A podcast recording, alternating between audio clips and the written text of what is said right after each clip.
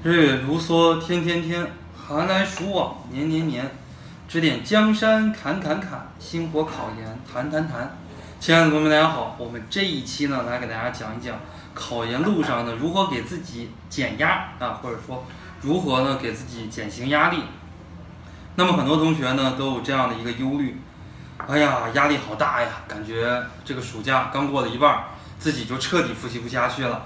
啊，你看看人家复习的怎么怎么样啊？你看看我怎么怎么样？你看看人家啊，复习的很好，都在过这个七夕节。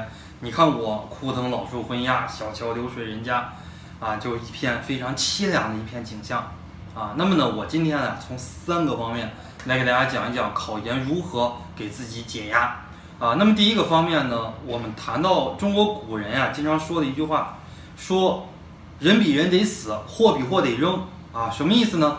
你老去跟人家那个学习好的去比，啊，那么呢，你就会越来越感觉到自己复习非常的差，啊，你自己呢本来拥有的比较多，对吧？你自己有个两室一厅，你非要跟人家三室一厅比，你就感觉到本来自己两室一厅啊，小房子住的挺舒服的，结果跟人家一比啊，感觉到太羞愧了。所以说呢，我们在考研路上呀，很多的压力，很多的不幸，都是我们老去跟别人对比，去对比出来的。啊，那么呢，我们谈到很多同学啊，经常去跟研友对比，去问问自己的研友，哎呀，你这个中国教育史复习的怎么样了呀？啊，不怕神一样的对手，就怕猪一样的研友。那么很多同学呢，他的研友就说，哎呀，我复习的可好了，对吧？我中国教育史全复习完了，外国教育史你看每个知识点我都会背。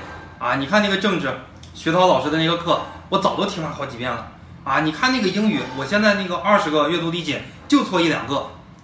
哇，你本来心里边挺舒坦，你非要问他这么一句，结果就不舒坦了啊！我考研的时候呢，就遇到一个猪一样的研友，跟我考同一个学校同一个专业，我每一次问他，我都备受打击啊！到最后我就不问他了，啊，他老说自己复习的特别特别的好啊，其实呢，他说自己复习的好，有可能呢，其实就是一个烟雾弹啊。那么到最后呢，我以三百六十分的成绩第一名考上了研究生，他最后三百一十分。名落孙山啊，所以说呢，最后成绩出来的那一刻，才知道谁复习的真的好，谁复习的假的好啊，这是第一点，不要去对比。那么第二点呢，很多同学感觉到复习压力大啊，无外乎就是那些题呀不太会做，对不对？你如果所有的题都会做，你还有压力吗？你显然就没有压力了，对不对？哎，很多题呢不会做，我们应该怎么处理呢？考研呀，你如果把你的目标定在一百分。啊，定在百分之百的题都会做，啊，那么呢，你最终呀，七十分、六十分你都非常的难考，啊，因为你会背百分之十非常难的题，啊，就是说很多人都不会做的这个题，你老去纠结它，你最后呢会被这些题给拖死，啊，那么考研呢，你把自己的目标定到百分之九十的题，把自己的这个分数永远定到九十分，那么呢，你最后说不定能考个七八十分。考七八十分，意味着你能拿到百分之七八十的分数；考百分之七八十的分数，意味着考研满分五百，你可以得到三百五到四百分。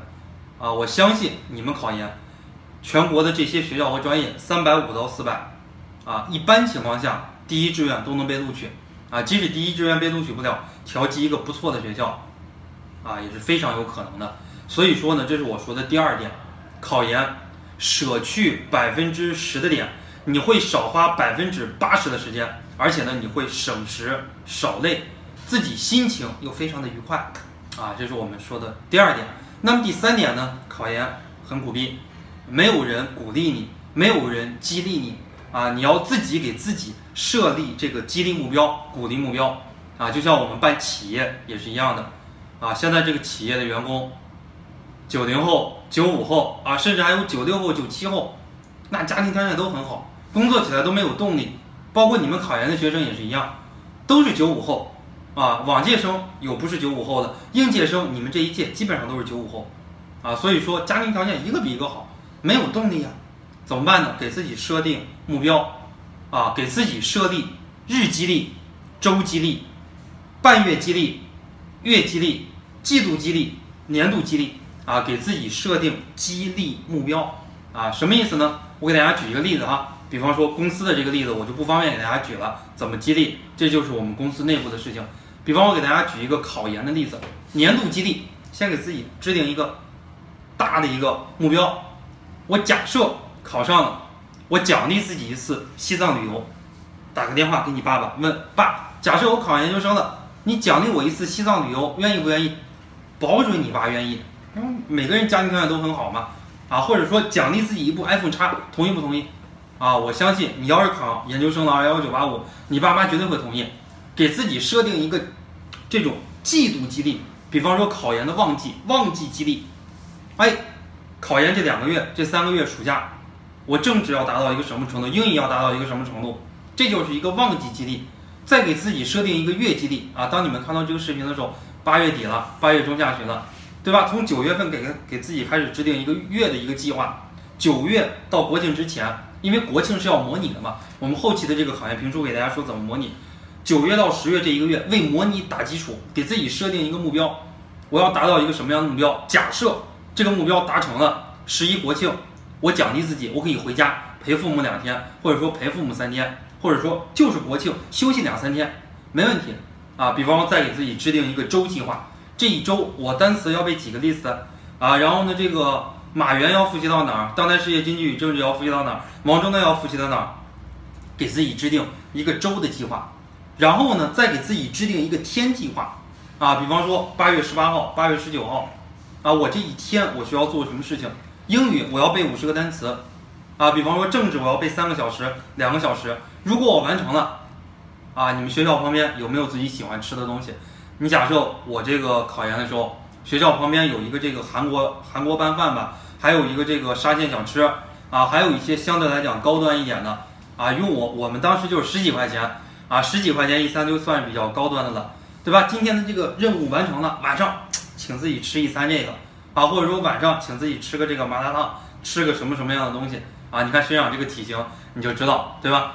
每次奖励自己就是吃，没有别的啊。你也可以是奖励一下自己其他的一些东西啊。如果没有完成这个怎么办？比方说晚上不看扶摇，晚上不刷抖音，对吧？晚上罚自己跑圈儿，怎么怎么样？哎，如果要是实现了怎么样？如果要是没有实现怎么样？啊，这是我给大家讲解考研道路上非常非常的苦啊！你要自己给自己找乐子不说啊，你还要从正面反面不断的来鼓励激励自己啊！好了，我们这一期给大家说到的考研评书啊，就是考研道路上如何给自己解压。我们下一期再见。